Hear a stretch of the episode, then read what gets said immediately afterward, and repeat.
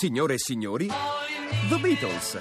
Da oggi One è disponibile in una nuova esclusiva edizione. 27 numeri 1 con audio rimasterizzato e 27 video restaurati in alta definizione in CD più DVD o in versione deluxe limitata con 50 video e rarità.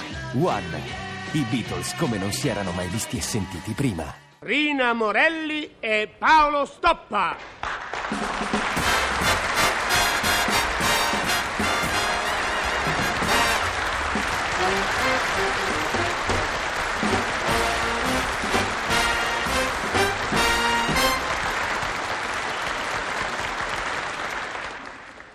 Roma Trastevere, 28 gennaio 1970.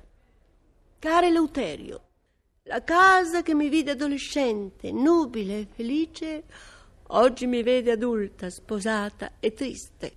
La nostra lite di ieri mi ha scombussolata quasi quanto una chiacchierata di Don Lurio in video. Mm.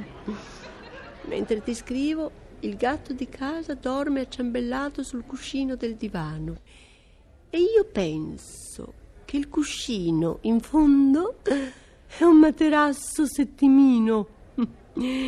E penso anche che sei un deficiente, Leuterio, perché non si procura una lite maiuscola solo per una sveglia che suona, sempre tua. Roma Parioli, 29 gennaio 1970. Cara sempre mia, provo un immenso senso di pena per la casa che oggi ti vede adulta, sposata e triste, perché ti vede, pensa alla fortuna del vicolo cieco sottostante. Sono un deficiente, hai ragione. Primo, perché quando si trattò di sposare dissi sì, anziché dire sì. Secondo, perché non si litiga per una sveglia che prende a suonare, anche se prende a suonare per via dell'impatto con la mia dignitosa nuca.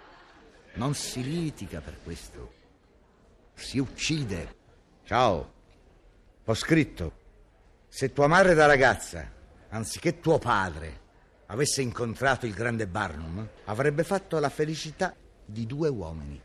Quella di Barnum, perché la donna baffuta è sempre un affare, e quella di tuo padre, perché oggi non sarebbe tuo padre, Eleuterio. Roma Trastevere, 30 gennaio 1970. Care Eleuterio, miciastro, ti prego notare la forma dispregiativa con l'astro di dietro, come villaggio presentatorastro. Non so se mi spiego. Quando mammina sorridendo strappa il primo volume dell'elenco telefonico, vuol dire che è irritata. E quando lo strappa senza sorridere, dicendo delinquente, assassino, degenerato, imbecille, vuol dire che è arrabbiatissima con te e stamattina ha strappato l'elenco nella seconda maniera. Ho comprato un paio di ciglia di visone e me le sono applicate per reazione alla malinconia. E io penso che le ciglia di visone sono soltanto il tupè delle palpebre. E scusami se la sveglia ha suonato per l'impatto con la tua dignitosa nuca, ma il tuo volitivo naso al momento del lancio da parte mia si trovava dalla parte della nuca, mentre io avrei preferito che la nuca si trovasse dalla parte del naso. Chiaro? Hm, sempre tua. Roma Parioli, 31 gennaio 1970. Inestinguibile sempre mia. Provo un senso di fastidio non vedendoti girare per casa. E anche se quando ti vedo il senso di fastidio è doppio rispetto a quello che provo non vedendoti, preferisco vederti. Forse sono un autolesionista o forse, chissà, è solo guardando te che riesco a stabilire quanto il mondo sia bello, anche nei suoi lati peggiori. Torna. Torna anche perché grappoli di muffa bianca hanno invaso le pareti della stanza da bagno. Da dove viene tutta questa umidità? Ho scritto. La portinaia dice non trattarsi di muffa, ma di schiuma da barba sparsa. Ma perché tua madre si viene a fare la barba nel mio bagno? Eleuterio. Roma Parioli, 1 febbraio 1970. Caro Eleuterio, micione, mm, sono di nuovo nella casa di tutti e due noi. Sì, Eleuterio, di tutti e due, perché se è vero che la paghi tu, è anche vero che io ne sono la padrona. Mm. Ho trovato i pappagallini perplessi di fronte al pezzetto di trippa che gli hai appeso nella gabbia e il gatto ferito nell'orgoglio davanti alla scodella di miglio che non lo riguarda minimamente.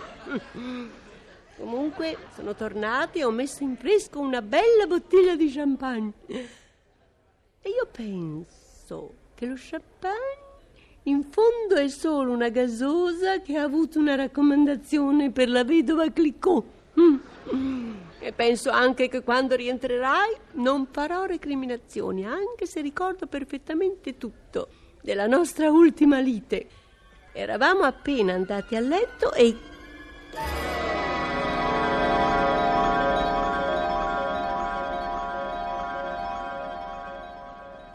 Buonanotte, Leuterio. Buonanotte. È meglio che io dorma subito, perché dato che tu ti devi alzare presto, non vorrei dormire poco. Il giorno che riuscirai a fare un discorso comprensibile appena appena coerente, io per festeggiare scriverò una lettera di consenso e di stima alla casalinga Gisella Pagano. Ma che dici? Dico che se non dormo subito, Eleuterio, poiché tu la mattina alzandoti prima di me, che mi alzo sempre dopo di te, mi svegli, mi fai perdere sonno. Per cui buonanotte. Buonanotte. Ma voi guardate come deve concludere la giornata un poveraccio. Ma che ho fatto di male? Vabbè, buonanotte. Buonanotte.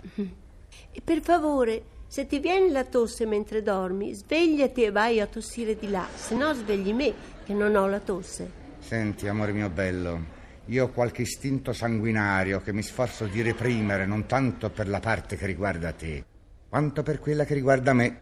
Ma tu non mi devi provocare. Devi stare zitta, chiaro? Figurati, guarda, io dormo, mi giro anche dall'altra parte. Brava. E quando ti giri, per favore, alza le coperte. Ogni volta che ti giri ti arrotoli nelle coperte io resto scoperto e fa freddo. Luterio, sei seccante e egoista. Se alzo le coperte per girarmi di lato prendo freddo e allora per non prendere freddo non alzo le coperte. E se non alzi le coperte ti ci avvolgi dentro come un salame, mi scopri e io resto scoperto e infreddolito come un cretino. Mi piace, Luterio, perché resti sempre coerente, anche scoperto. Tu prova un'altra volta a girarti senza alzare le coperte. Io ti dimostro che cosa so fare quando mi arrabbio con una semplice calza di nylon. Se vuoi alludere allo strangolamento, Leuterio, fai pure, ma ti avverto che in caso di pericolo io telefono al 113. Me l'ha consigliato mammina proprio ieri. Ieri? Sì. Ah, ma allora è tornata. Non l'avevano messa sulle rive dell'Arno come rinforzo agli argini. Eleuterio, lascia stare mia madre, poverina, questi giorni oltretutto si sente anche poco bene. Poco male. Poco bene. Se si sentisse poco male starebbe quasi bene. Invece si sente poco bene, cioè quasi male. Mi dispiace per il quasi. E, e ti sei rigirato un'altra volta senza alzare le coperte. Guardami, sono in pigiama. E come vorresti essere in smoking? No, vorrei essere in divisa da ergastolano, dopo averti ampiamente strozzata. Dormi, dormi e stai ferma. E non mi toccare con il piede gelato. Eleuterio, sei insopportabile, non mi posso girare, non posso muovere un piede, sei un cafone. In fondo questo letto, essendo matrimoniale, è per tutti e due, quindi se ti do fastidio, vattene. Me ne vado.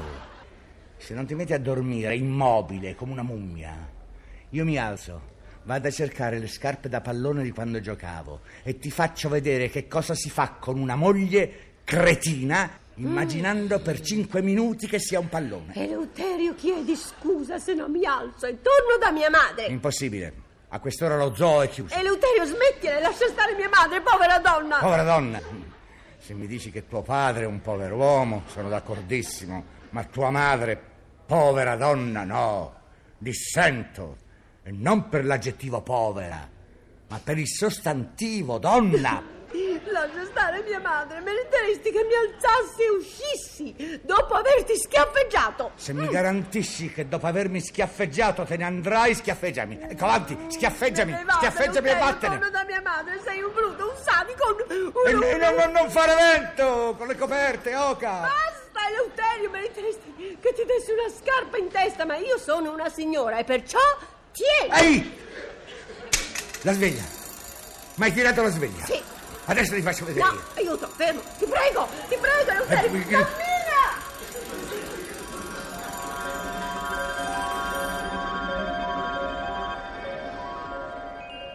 Ricordo tutto perfettamente, Eleuterio, ma quando rientrerai non farò storie, ti dirò solo un buonasera sorridente e amoroso. Ecco, così. Ciao. Buonasera, Eleuterio. Rimettendo in ordine un vecchio baule ho ritrovato il sacco a pelo che usavi sotto le armi. Ah sì? Sì, Eleuterio, così tu stasera quando vieni a letto ti infili nel tuo bel sacco a pelo e io posso rigirarmi alzare le coperte quanto voglio. Sei contento, Eleuterio?